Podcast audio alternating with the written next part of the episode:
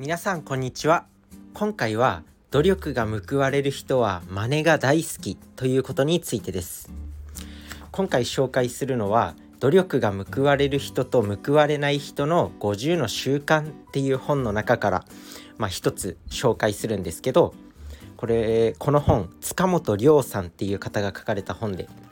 まあ是非買って読んでみてください。まあその中でねあの努力が報われる人は努力が報われる人は真似を厭わず報われない人は自分らしさを追い求めるっていうチャプターがあるんで、まあ、そこについてちょっと読んでいきたいと思います。まあ、抜粋してね読んでいきたいと思います。努力が報われる人は真似を厭わず努力が報われない人は自分らしさを追い求める私は大学やその他の教育機関で英語を教えています英語で表現するのによくこれがお手本です。ぜひ徹底してパクってくださいね。特にこういうところはそのまま使えばそれでいいです。と伝えています。でも面白いことにパクってはいけないと思っている人がめちゃくちゃ多いのです。でもそれ以上に問題なのはお手本をしっかり見て真似して取り組んでくださいと伝えてあるのに我流を入れてしまう人が多いことです。自分らしさをいきなり出そうとしてしまうでも結局めちゃくちゃなことをやってしまうから何も習得できていません。お手本通りにやることにまっすぐ取り組めない人がなんでこんなにも多いのだろうと感じます。落合博満さんは采配かっこダイヤモンド社においてこう語っています。自分がいいと思うものを模倣し反復練習で自分の形にしていくのが技術というものではないか。模倣とはまさに一流選手になるための第一歩なのだ。大切なのは誰が最初に行ったかではなく誰がその方法で成功を収めたかだ。技術や知識を身につけようと思ったらお手本を見つけて真似することが重要。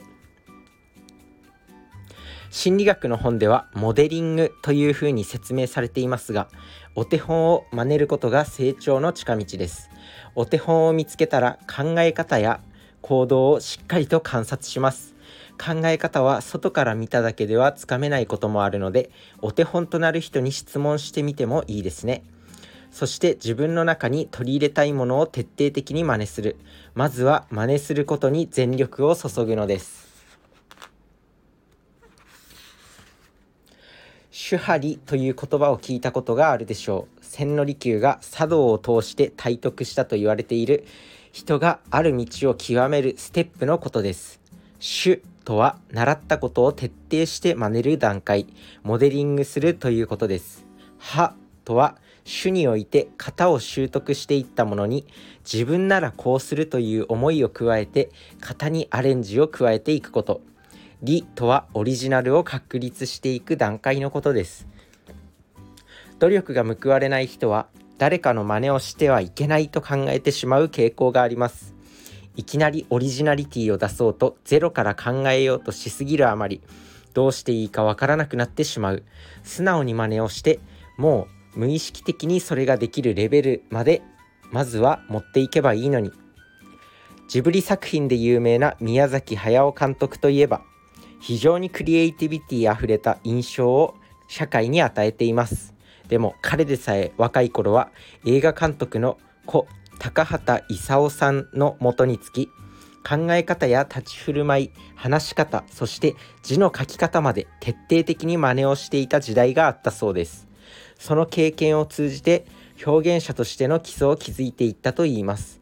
アカデミー名誉賞を受賞しクリエイティビティで世界をあっと言わせている人ですらまずは手張りの主を徹底するところから始めているのです。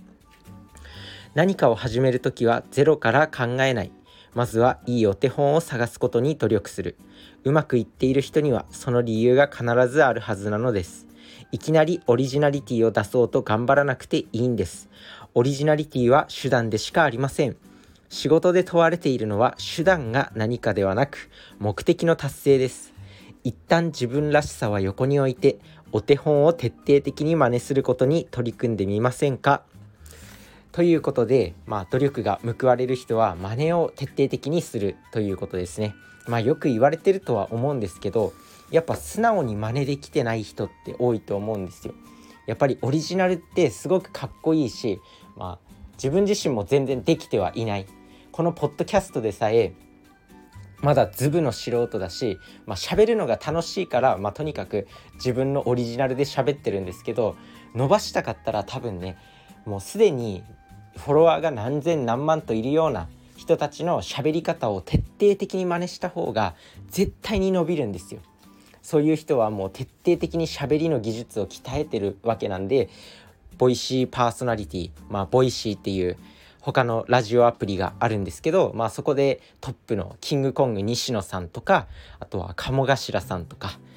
あとは誰だチキリンさんとかそういう人はもうアウトプットに慣れているスピーチとか喋ることに慣れている人なんで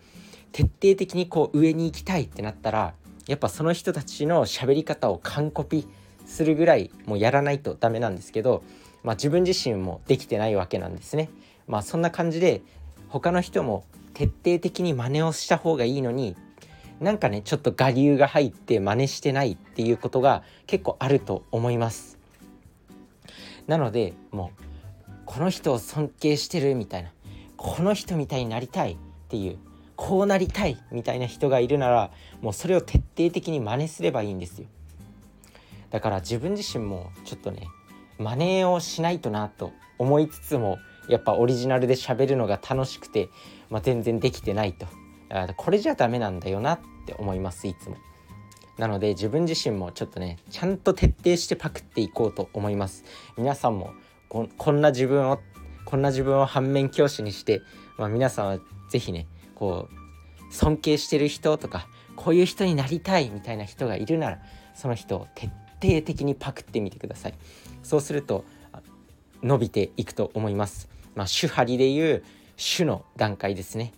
あとは宮崎駿監督も、まあ、ものすごいジブリで有名じゃないですか。その人でさえ若い頃は徹底的に真似をしていた。話し方とか振る舞いとかそういうところまで真似をするっていうのが大事なんだと思います。なので是非徹底して真似してみてください。もう尊敬する上司とかいたらもうその人ともう行動を共にする。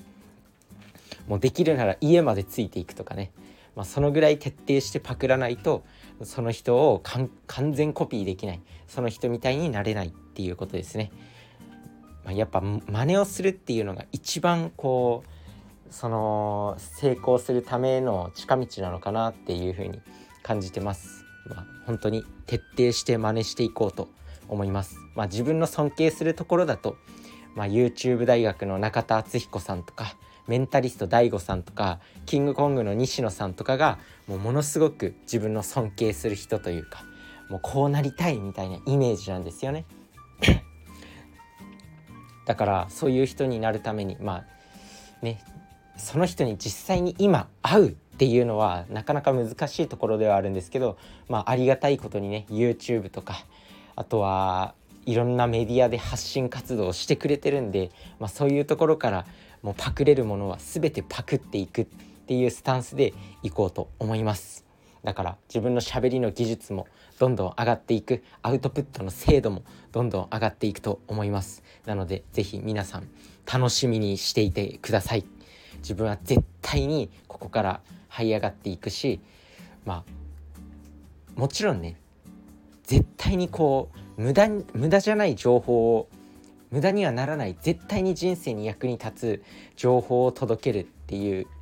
まあ、その気持ちでやってるんでだから今日もね、まあ、努力努力が報われる人は、まあ、真似をするっていう、まあ、いい情報を一つ届けられたのかなって思います。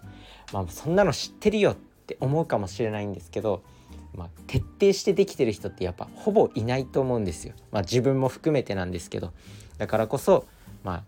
やっていきたいなと思います。まあ、今日も一ついい情報を届けられたんじゃないでしょうか。ということで、まあ、偉そうに語ってるんですけど、まあ、まだ何もできてないです正直。だけどここからねしっかりと、まあ、コツコツと積み上げていって自分自身をね変えていく自分のステージを上げていくっていうことを、まあ、徹底してやっていきたいなと思います。ということで今日はね、まあ、お伝えしたかったのは、まあ、努力が報われる人は真似が大好きということでした。徹底的にパクってみてください。まあ本題は終わったんでここからちょっと雑談なんですけど、まあ、自分自身今日ねちょっとね会社の飲み会があってまあすごくお酒をたくさん飲みました。まあでも一人の時は全くお酒を飲まなくなったんでもう本当に一時期の、まあ、ゴミニート状態からは、まあ、本当に成長したなって思います、まあ、そういうねやっぱ会社の人といる時は、まあ、付き合いもあるしお酒飲まないとなって思うんで、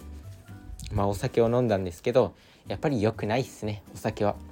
でお酒飲んだ後ねやっぱりねものすんごくお菓子が食いたくなってしまってしまうんですよ。でも今日ねめちゃくちゃ我慢した。本当に我慢した。コンビニに行って商品を手に取るまで行ったんだけどまあそれをね棚に戻して家に帰ってきました。よしよくやった俺と思ってまあ自分を褒めたいと思います。まああとはもう布団に入って寝るだけもう寝ようって思います。まあ、いつも自分がねこのポッドキャストを収録するのが、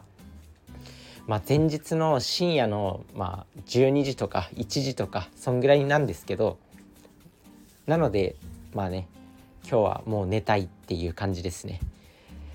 まあそんな感じで自分は今日一つ我慢できました。なので皆さんも何かこう誘惑に負けそうな時は俺は我慢できたぞっていう、まあ、こんなまだまだちっぽけな自分だけどこんな自分でも我慢できたんだから皆さんでも我慢できると思います。何かこう誘惑があるとしたら。でも本当になんでお酒飲んだ後ってあんなにねお菓子とか食べたくなっちゃうんだろうね。もう本当に嫌だ。だけど今日は我慢できました。皆さんも何かこう誘惑がねある時はまあ我慢してください。結局ね我慢した方が自分の自分を好きになれるんですよ。なので、まあ、自分を好きになるために我慢しましょう。何かこうね誘惑があるとしたら、まあ、そんな感じで雑談も終了となります、まあ、今日の本題は徹底的に真似をしてください。それじゃあね。バイバーイ。